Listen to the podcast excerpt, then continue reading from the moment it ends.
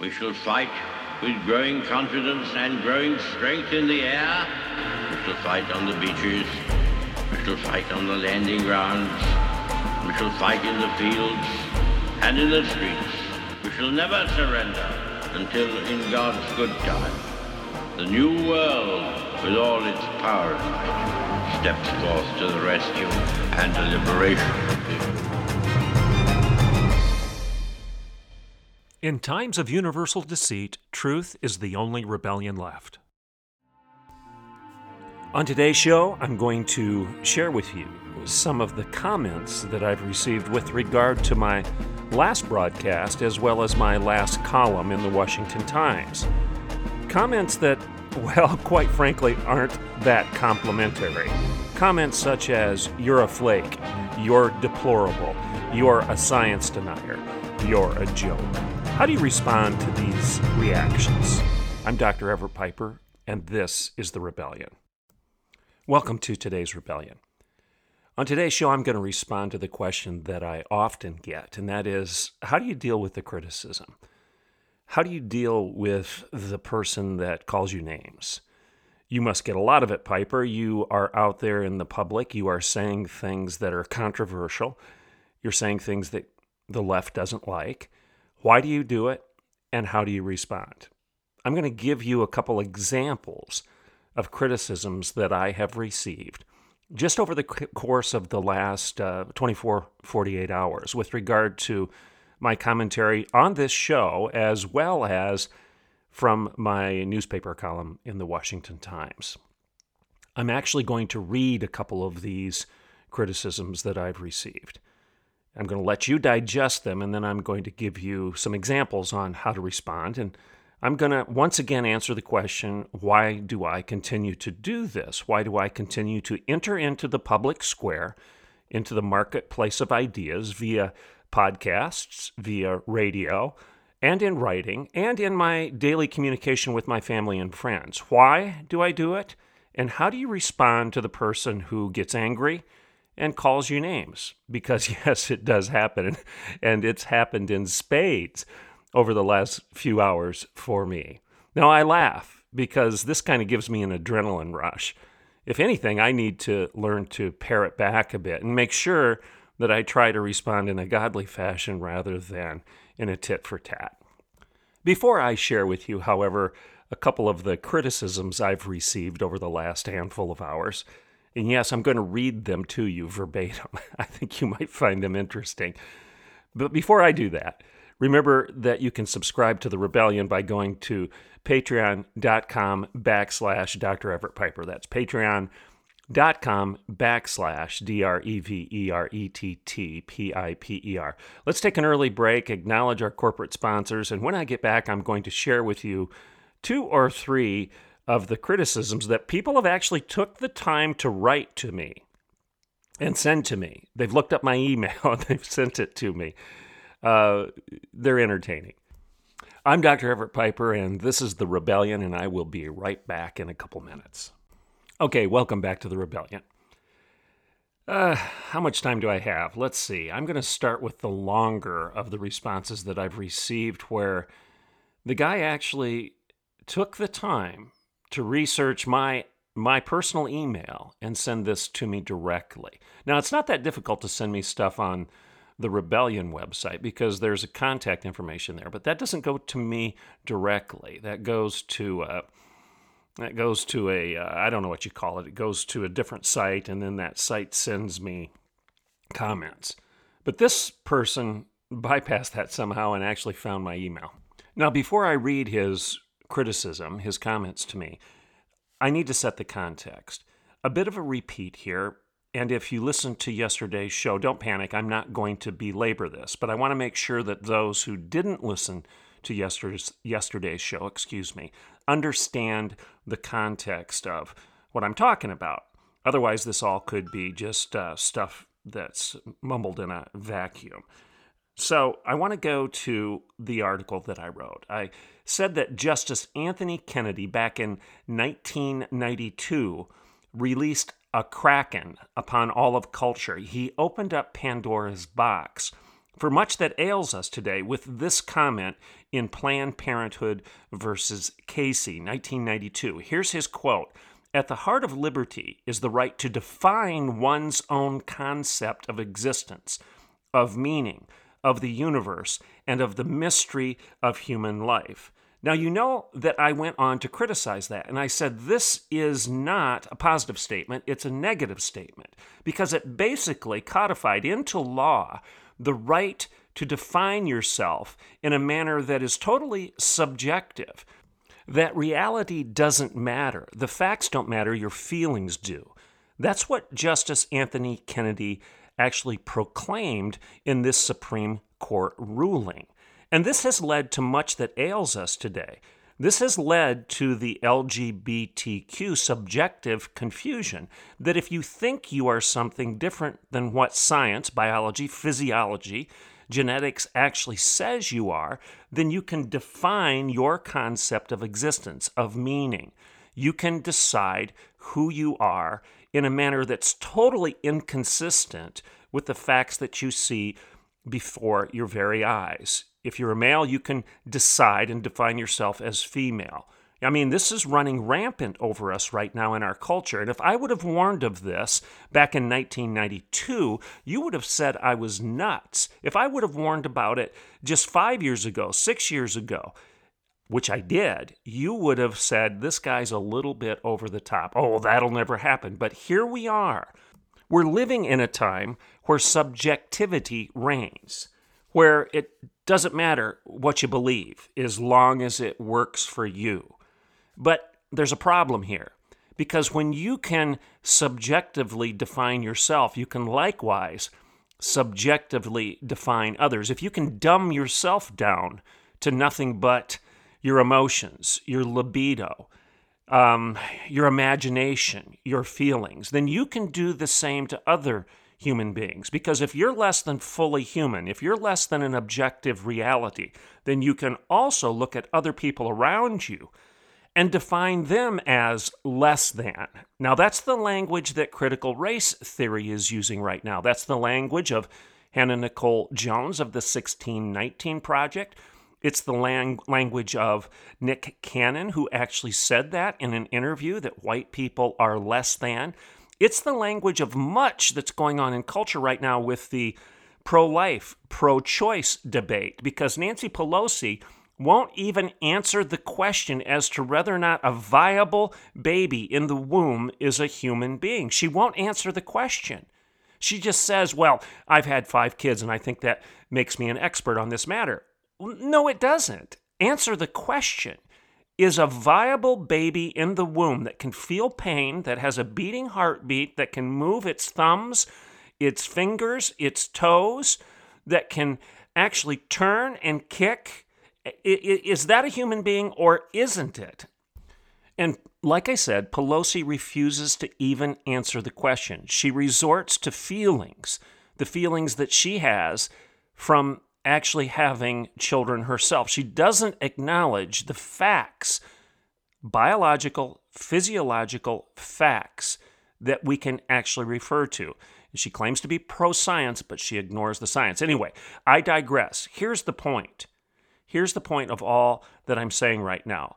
I believe that Justice Kennedy's comments back in 1992 have set the context for that. he's not he's not alone responsible for this, but because he's a Supreme Court justice and because he actually codified it into law in a majority ruling in the Supreme Court of the United States of America, this is a very important comment. So, as you know, in response to that, I wrote this article.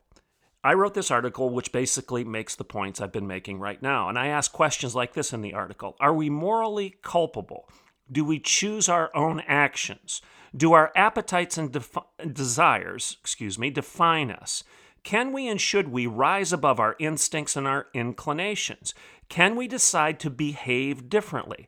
Are we defined by the color of our skin or the content of our character? Is there such a thing as an objective male and female. And then I go on and I say this if we can't get the answers to these questions right, then all else will be wrong in the wake that follows. In other words, all of those are rhetorical questions that try to make the point that we are human beings and we don't have the right to change that. It, that's a reality. And I make the argument in the article that we are human beings defined by God. We are the imago Dei. We are the image, imago, Dei, of God. Dei, God, imago, image. We are the image of God. And that makes us different than everything else that we're looking at around us. It makes us different than your dog or your cows or your horse. Uh, that is a critical distinction because if you are different, then you should be treated differently in law, in society, and other people have a moral responsibility to honor that difference. But if you are no different than the rest of what you see around you, if you're no, no different than the dog or the horse, then they can treat you like a dog or a horse if they disagree with you. You get my point? That was the point of the article. Well, let's get back to the criticism so I have time to read one or two of them to you and then tell you briefly why I do this and how to respond. And maybe if you're choosing to do the same thing, how you should do it and how you should respond. Or at least I can give you an example and I can encourage you and I can embolden you. Um, context here, I often get asked the question, why do you bother? Don't you get sick of getting beat up? And you're not going to win these people over anyway. So, Piper, why do you do this? Well, as I've said before, I do it because I may win one or two of these people over, but I admit, I fully admit that you've got a lot of people out there. They're angry, they're reading this stuff, or they're listening to this show, and they're just they're just going to pop off. They're not going to be rational. But there's another reason to do this other than to win the argument with them. The other reason to do it is there are hundreds or perhaps even thousands of people out there watching, and they need to be encouraged. And it's the same with you. There are more people watching you than you realize. And when you have courage, when you have clarity, when you have boldness, when you step into the storm rather than running away from the storm, and when you do it well, by God's grace, you are going to accomplish something several times over what you realize you're accomplishing because you're encouraging a lot of other people who just need to see that the fight is worth it. So that's one of the reasons I do it, people. Back to this criticism from Mr. Sheely, Ian Sheely. He wrote this to me yesterday. Dearest Dr. Piper, and I'm going to read it verbatim here. The sickly sweet taste of self righteousness, the buttery flakiness of impending doom, the velvety heat of big tent preaching. Is it lunchtime? Over the course of your column, you've asked, Do we still believe in science? while simultaneously imploring a return to 5,000 year old values, asking, Do you believe in genetics? while discounting what was likely responsible for us sharing huge swaths of DNA with everything from pigs to squids. And you've asked these things rhetorically, suggesting to the audience that you are a stalwart defender or perhaps a crusader of these realms.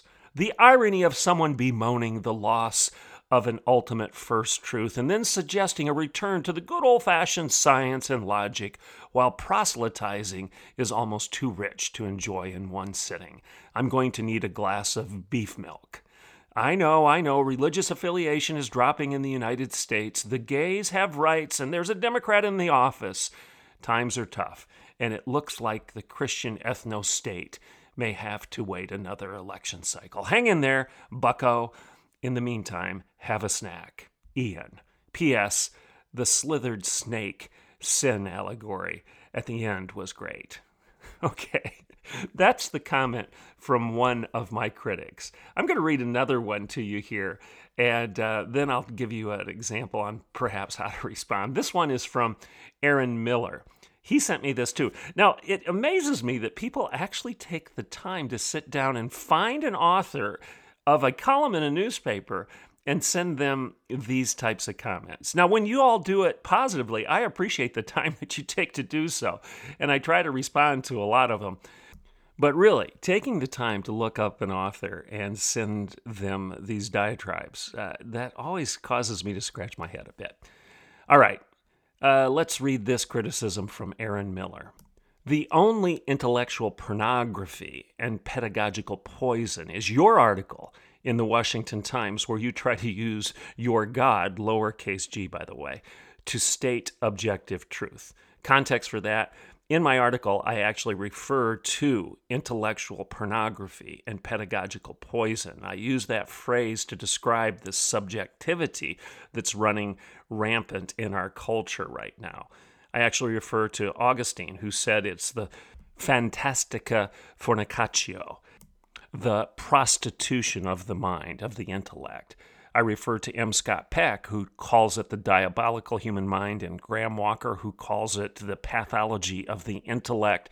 It's this ability, the human ability to lie to ourselves so consistently that we start actually believing our own lies. So he's using my language there. Back to his comment. The only intellectual pornography and pedagogical poison is your article in the Washington Times where you try to use your God to state objective truth and you dare to promote science in the same sentence, you're either an irrational human looking to a fairy tale father for guidance, or you're a rational being who actually uses science, which actually proved your entire argument is completely false and objectively wrong.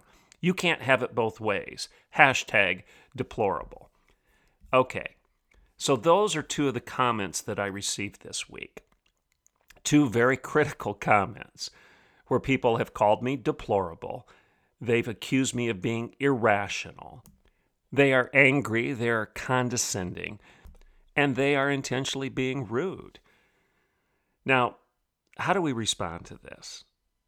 Again, some of you that are listening right now may be saying, Well, I don't want to get into that. I don't want to have to suffer these fools. I don't want to have to uh, respond to people calling me names on a daily basis. it's not my spiritual gift. And, you know, I, I, think the first response I have, or the first point of instruction I would have for you, is recognize how God has made you. I mean, some people actually enjoy the good fight, they get an adrenaline rush out of engaging in the argument. I obviously am one of those. This does not bother me. I don't lose sleep over it. But other people aren't made that way. In fact, just this past week, I was giving some counsel to some family members because there's a question in play right now as to whether or not to challenge, to issue a legal challenge to some of the COVID vaccine requirements that are being imposed by colleges and universities. And one of the first things I said is, I need to pare back my advice to you because I like this fight. I would say, bring it on. I want to sue the university for trying to force me to do this. But I recognize that that is not the way God has made everyone.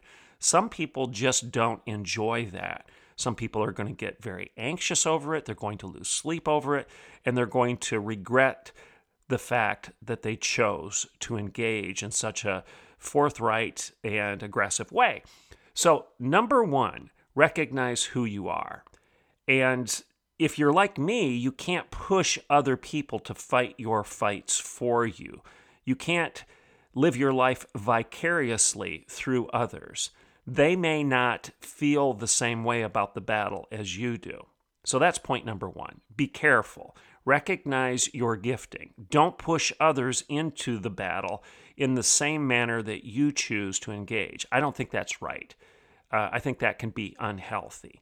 But if you're not as aggressive, if you're not as interested in doing what I'm doing on this radio show, on this podcast right now, I still think you're obligated to speak the truth and to speak it with clarity and boldly. I think that is your obligation. You can't just step away from these things and shrug your shoulders and say live and let live. It's not it's not my worry. It's not my fight. No, I do think you're responsible for engaging.